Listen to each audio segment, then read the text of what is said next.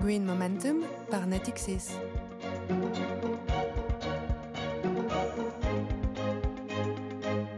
Bonjour à toutes, bonjour à tous et bienvenue dans Green Momentum. Green Momentum proposé par Natixis, c'est la première série de podcasts consacrée à la finance verte, à ses enjeux, à ses évolutions et à son rôle essentiel dans la lutte pour une meilleure préservation de notre environnement. Au programme de ce numéro, la thématique de l'assurance avec cette question. Quelle est l'approche ESG dans l'assurance et quel est l'accompagnement des investisseurs Avec nous, deux spécialistes du sujet aujourd'hui. Mathilde Dufour, vous êtes Head of Sustainability Research chez Mirova. Je l'ai parlé, je l'ai dit en bon français. Bonjour Mathilde. Bonjour. Et donc Maxime Druet, vous êtes ESG Expert Leader chez Natixis Assurance. Bonjour Maxime. Euh, la première question que j'ai envie de vous poser, c'est en quoi le développement durable est important euh, pour un assureur, parce que ça tombe pas franchement sous le sens. Comment on doit comprendre le rôle d'un investisseur euh, institutionnel dans les enjeux de la transition durable Je ne sais pas qui veut commencer, Maxime peut-être? Il existe en réalité plusieurs moyens pour contribuer à la création d'un monde durable. C'est peut-être au travers des contrats d'assurance, ce que les assureurs peuvent proposer en matière d'avantages tarifaires sur les véhicules électriques par exemple. Mais notre principal levier se situe dans la façon dont nous gérons les actifs qui nous sont confiés. Netis Assurance gère aujourd'hui des encours de plus de 70 milliards pour le compte des clients des caisses d'épargne et des banques populaires. Et la question qui se pose, c'est ce que l'on souhaite faire de ces actifs. Comment souhaite-t-on contribuer aux enjeux de développement durable? Euh, Il y a différents niveaux de compréhension, je crois, autour de, autour de ces enjeux. À mon sens, il y a trois niveaux de lecture autour de ces enjeux. Tout d'abord, c'est de limiter les risques de transition le climat et la transition énergétique remettent en question le modèle d'affaires de secteurs comme ceux liés aux énergies fossiles. Il est important d'intégrer cette réalité. C'est ce que nous faisons avec l'enjeu des politiques d'exclusion sectorielle qui sont liées au charbon. Le deuxième, c'est de questionner notre rôle. Se rappeler que finalement, c'est par l'investissement que le capital est mis au travail. Selon ce que l'on fait de nos actifs, on peut contrôler plus ou moins à la création d'un monde durable. Et à cette fin, nous nous appuyons sur des outils de notation extra-financière, dits ESG, environnement social et de gouvernance, qui permettent de différencier les entreprises en portefeuille qui contribuent positivement ou négativement aux enjeux de développement durable. Et puis le troisième, qui tient aussi, euh, je crois, à la culture d'entreprise, c'est de savoir porter des engagements par rapport aux enjeux sociétaux. Soutenir, assumer, en tant qu'assureur responsable, bah, d'être engagé sur des thèmes comme le climat. C'est ça le socle d'un assureur responsable. Euh, c'est ça le premier finalement. Euh, la, première chose, c'est la, première euh, réponse quand on se demande c'est quoi le socle d'un assureur responsable, c'est ça? Le premier niveau, je crois, c'est qu'on ne peut pas ignorer les changements que nous vivons et qui présentent des risques de transition.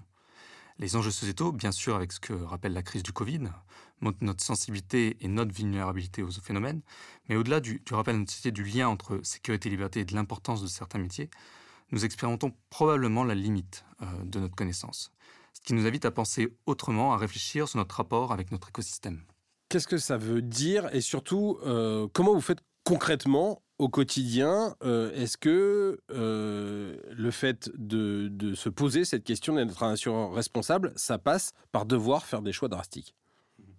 Drastiques, non. Mais il faut savoir oser. Ce que je veux dire, c'est que je crois que notre rapport au temps et aux priorités sont en train de changer. Euh, par exemple, en cette période de Covid, le temps est devenu une variable indéfinie. On sait quand on y rentre, mais on ne sait pas quand on en sortira. Est donc important que nos modèles de décision reposent sur une approche stratégique, d'établir des priorités qui s'inscrivent dans la durée.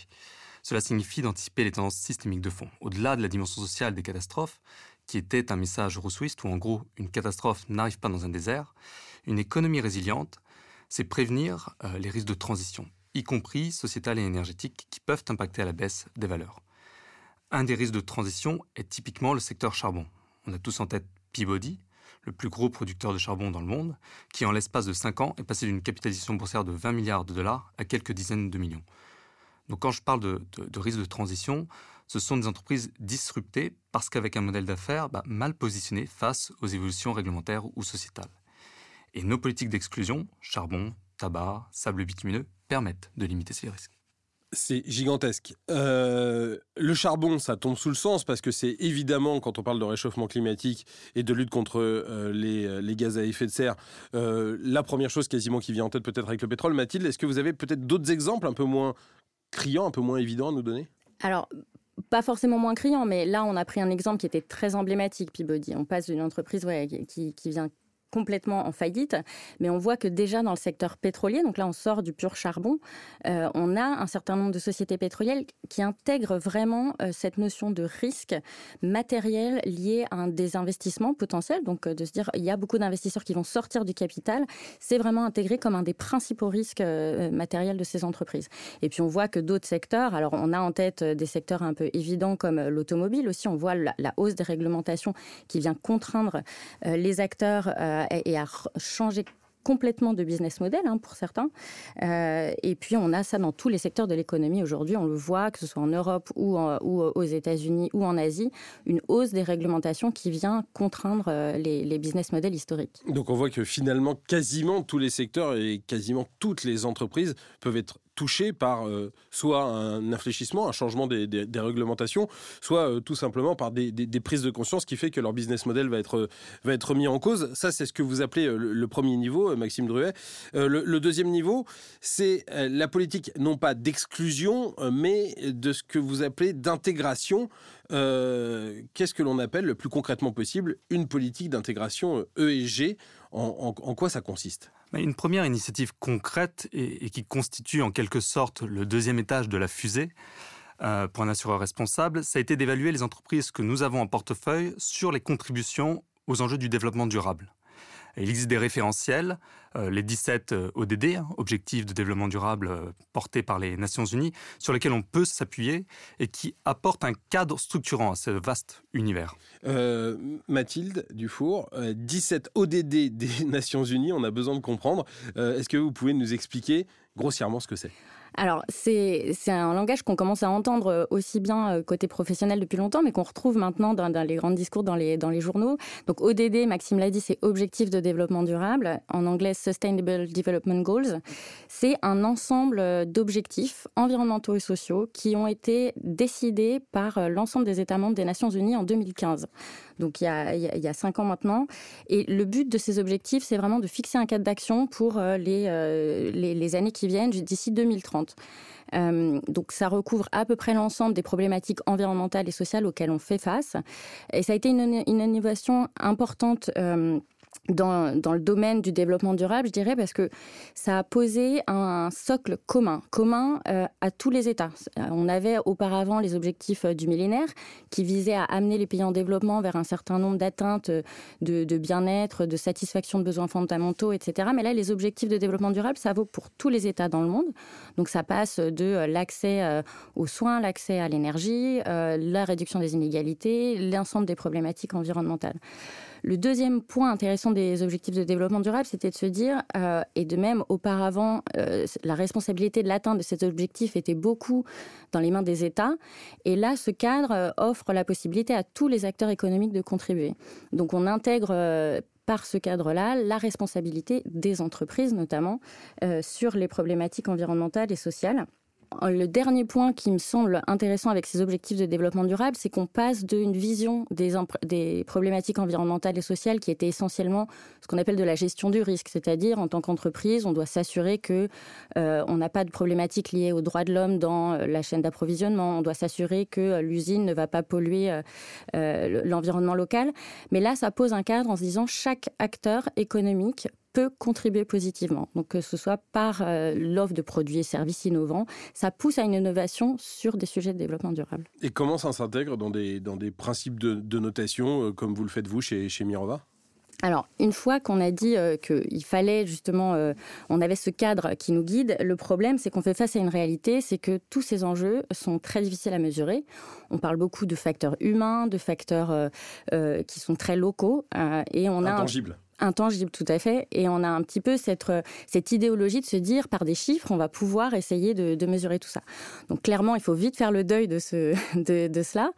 Euh, et donc c'est pour ça que chez Mirova en tout cas on a choisi on assume d'avoir mis en place une méthodologie assez qualitative de ces sujets là euh, on ne pourra jamais comparer et hiérarchiser une pollution versus une, mauvaise gestion euh, de la santé sécurité des salariés. Euh, on peut pas additionner ces, ces choses Donc nous, on a mis en place une méthodologie qui est assez, euh, assez qui, a un certain nombre de principes euh, fondamentaux. La première chose, c'est de se dire, on veut regarder ces enjeux-là. Donc comme je disais tout à l'heure, non seulement sous un angle de gestion du risque, mais aussi de d'opportunités. C'est-à-dire, on va vraiment se poser la question est-ce que l'entreprise a un modèle d'affaires, un business model qui permet, euh, via ses produits, via ses services, euh, d'offrir, euh, que ce soit de l'énergie renouvelable, que ce soit des services de santé pour des populations qui n'y ont pas accès, que ce soit de des, produits en matière de, nutrition. On a un autre point important, c'est quand on regarde une entreprise, on doit se dire que tout ne s'arrête pas à la porte de l'usine.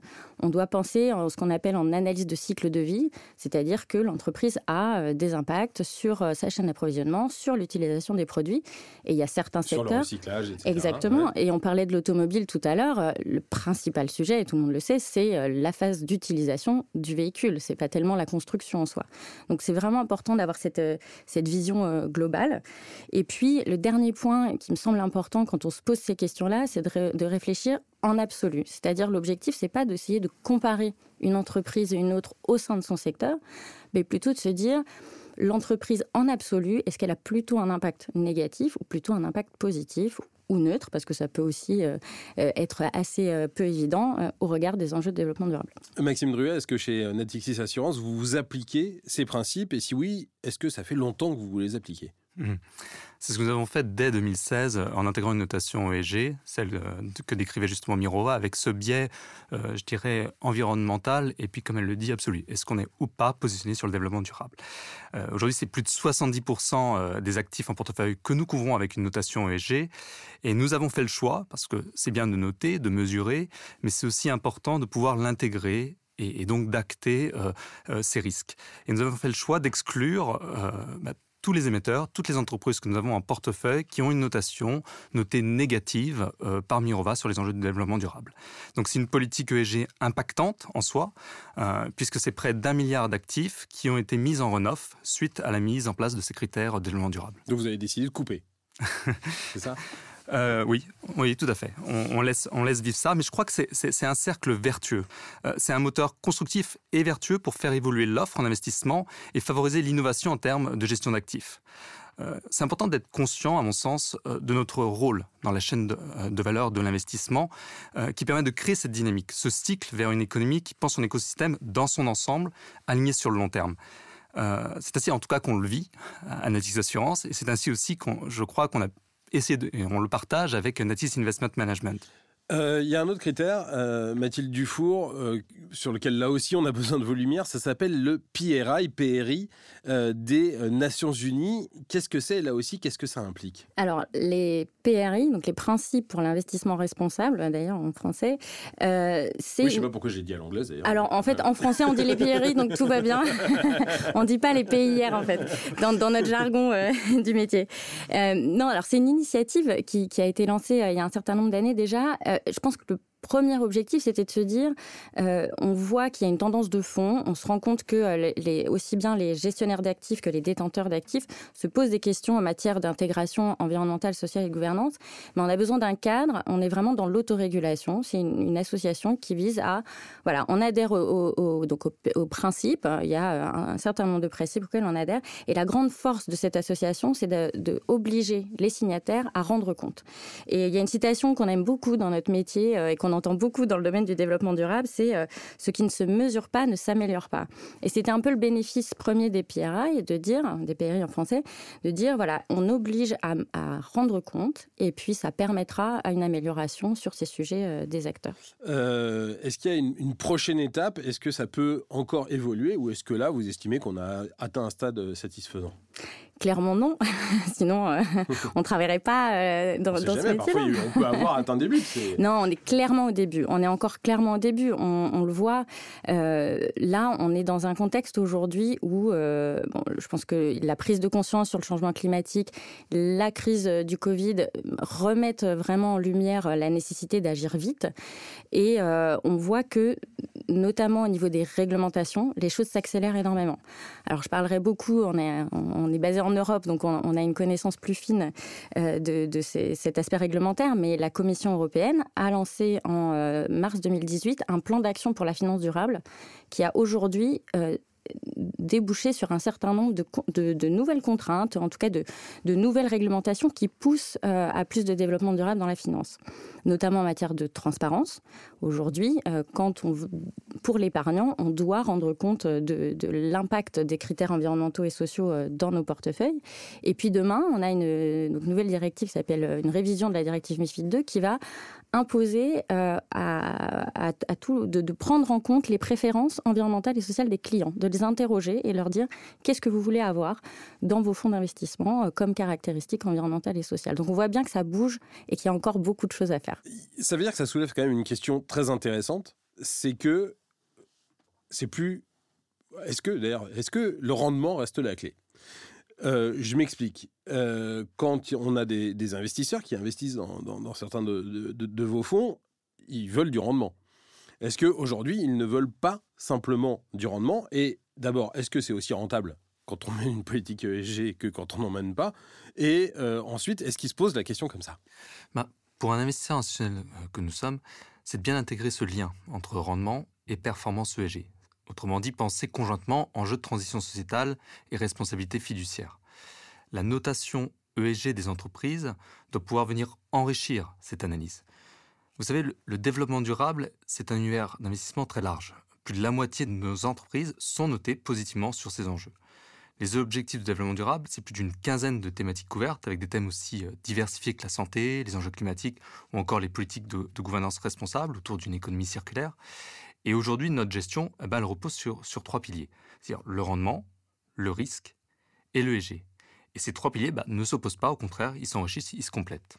Mathilde, euh, un constat sur cette question euh, du, du, rendement chez Mirova, comment, comment on regarde ça et quel constat on dresse Donc, Sur la question du rendement, c'est une question qui a émergé euh, au moment où on a commencé à parler d'ISR. Donc, ça fait 15 ans que je travaille dans, dans le domaine. Donc ISR, investissement socialement responsable. Oui, voilà, tout à fait. Aujourd'hui, j'ai l'impression que le débat est un petit peu dépassé. On a eu beaucoup d'études, des méta-études qui ont cherché à, justement mesurer euh, est-ce que euh, le fait d'intégrer des critères environnementaux, ça ne vient pas contraindre la performance.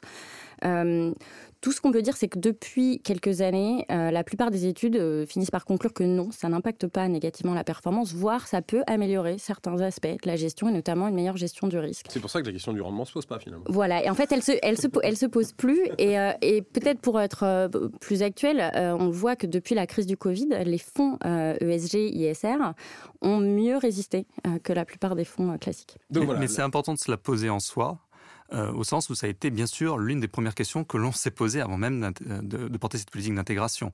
On a passé toute une année d'analyse pour voir quels en étaient les effets euh, sur, nos, sur nos portefeuilles. Donc on a la réponse, c'est aussi voire plus rentable, voire ça améliore euh, certains autres aspects. On va maintenant arriver au, troisième niveau dont vous parliez tout à l'heure, Maxime Drouet. Là aussi, il parle d'un constat. Le constat, il est, il est froid, il est abrupt. C'est que le monde a plus 4 degrés il n'est pas assurable. Euh, L'autre question, c'est comment un assureur contribue-t-il à la transition euh, énergétique? Euh, Mathilde, est-ce qu'il y a des, règles, différentes approches, différents indicateurs que vous suivez? Parce que là aussi, c'est pas totalement euh, spontané. Quand on pense assurance et développement durable, on voit pas bien le rapport.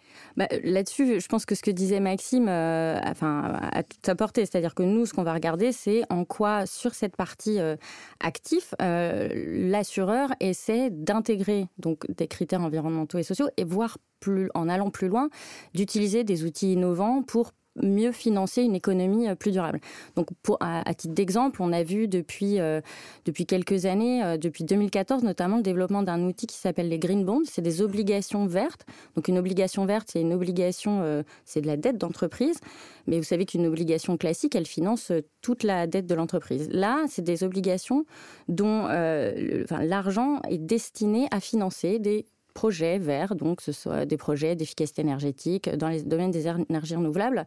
Et donc ça, ça fait partie des outils qui sont maintenant à disposition euh, des assureurs, notamment du, monde de la finance en général, pour essayer de mieux flécher euh, les investissements vers une transition énergétique et une transition écologique. Euh, Maxime, chez Natixis Assurance, ça se traduit comment, j'allais dire, au, quotidien?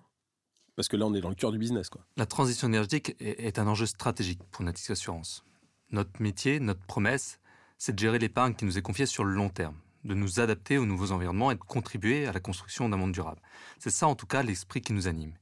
Et lors du Climate Finance Day de 2018, nous avons décidé d'aligner l'ensemble de nos portefeuilles sur la trajectoire inférieure à 2 degrés Celsius de l'accord de Paris.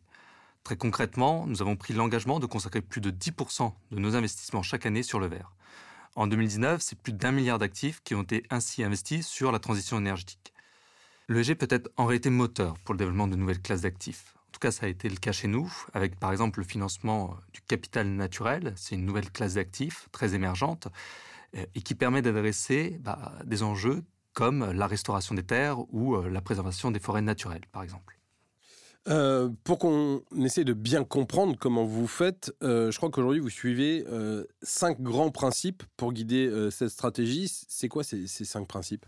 Aujourd'hui, on a cinq principaux indicateurs sur lesquels, par ailleurs, on, communique et, on publie en toute transparence. D'abord sur le climat. Sur le climat, euh, nous suivons la température de nos portefeuilles par rapport à notre engagement. On l'évalue à, 2,7 degrés Celsius versus 4 degrés sur le benchmark. Bien sûr qu'il y a plusieurs approches. Euh, on sait que toutes ces mesures ne sont pas encore tout à fait euh, je veux dire, matures. mais je crois que c'est important d'avoir déjà de, de, premiers socles de mesures pour pouvoir, derrière, apporter des engagements concrets. Il y a une météo des portefeuilles. En quelque sorte, tout à fait. C'est important de pouvoir aussi, j'ai envie de dire, donner, en tout cas, évaluer quel, est notre, euh, notre engagement sur ces enjeux.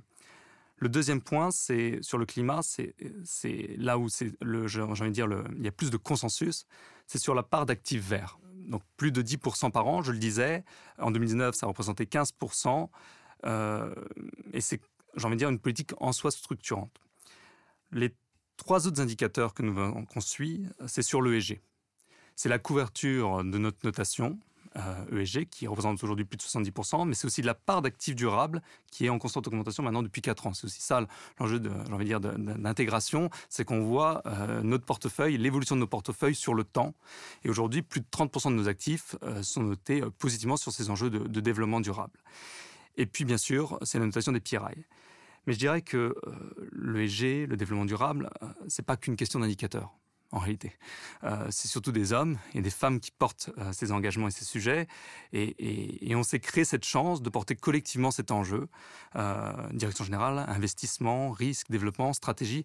Donc on, a cette, cette volonté de, dans l'entreprise, en tout cas, de pouvoir avoir une approche très transverse du développement durable. Justement, c'est quoi la suite maintenant? C'est quoi les prochains enjeux? C'est quoi les prochains objectifs que vous fixez? Aujourd'hui, si on, on, analyse en tout cas en France, la portée, elle est institutionnelle. Demain, c'est-à-dire maintenant, c'est qu'à partir de nos engagements pionniers, de pouvoir avoir une approche différenciante vis-à-vis de nos clients autour des thématiques du développement durable. Que l'ESG puisse être moteur, porteur de sens pour l'épargnant et l'assuré responsable. Euh, d'ailleurs, pour certifier tout ça, ou pour couronner tout ça, je crois qu'on vous a remis un prix, c'est ça? Vous êtes modeste, mais moi je le dis. Euh, oui, euh, nous sommes fiers même, puisque tout récemment, nous avons été reconnus par les PRI euh, comme faisant partie des leaders en 2020 parmi les, les 3000 signataires. C'est une belle récompense pour, pour notre entreprise, puisqu'on est moins de 20 assureurs bah, dans le monde à figurer sur cette liste. on arrive bientôt à, la fin de, de, cette conversation, compte tenu de tout ce qu'on vient de se raconter. C'est un peu la question rituelle que je pose en tant que dernière question. pour la suite, vous êtes plutôt optimiste ou pessimiste? Écoutez, même au-delà des circonstances que nous vivons, j'ai envie d'être optimiste. Nous vivons une époque où il nous est donné la possibilité de réinventer les enjeux euh, du siècle à venir. Euh, je compare ce que nous vivons à la Renaissance, qui a constitué les fondements de notre culture occidentale entre indépendance des sciences et liberté de conscience. Euh, ce n'est pas la redécouverte des textes classiques que nous vivons, mais c'est la redécouverte du sens, de notre responsabilité collective et individuelle. J'aimerais partager ce que j'ai entendu euh, il y a quelque temps de la part d'une personnalité de la finance et, qui comparait les, différents siècles. Au 19e siècle, euh, c'était l'ère de la production. Euh, on extrayait les, ressources sans autre considération. Au 20e siècle, ce serait celle de la productivité, avec les méthodes managériales qui arrivent et, et qui structurent aussi nos organisations.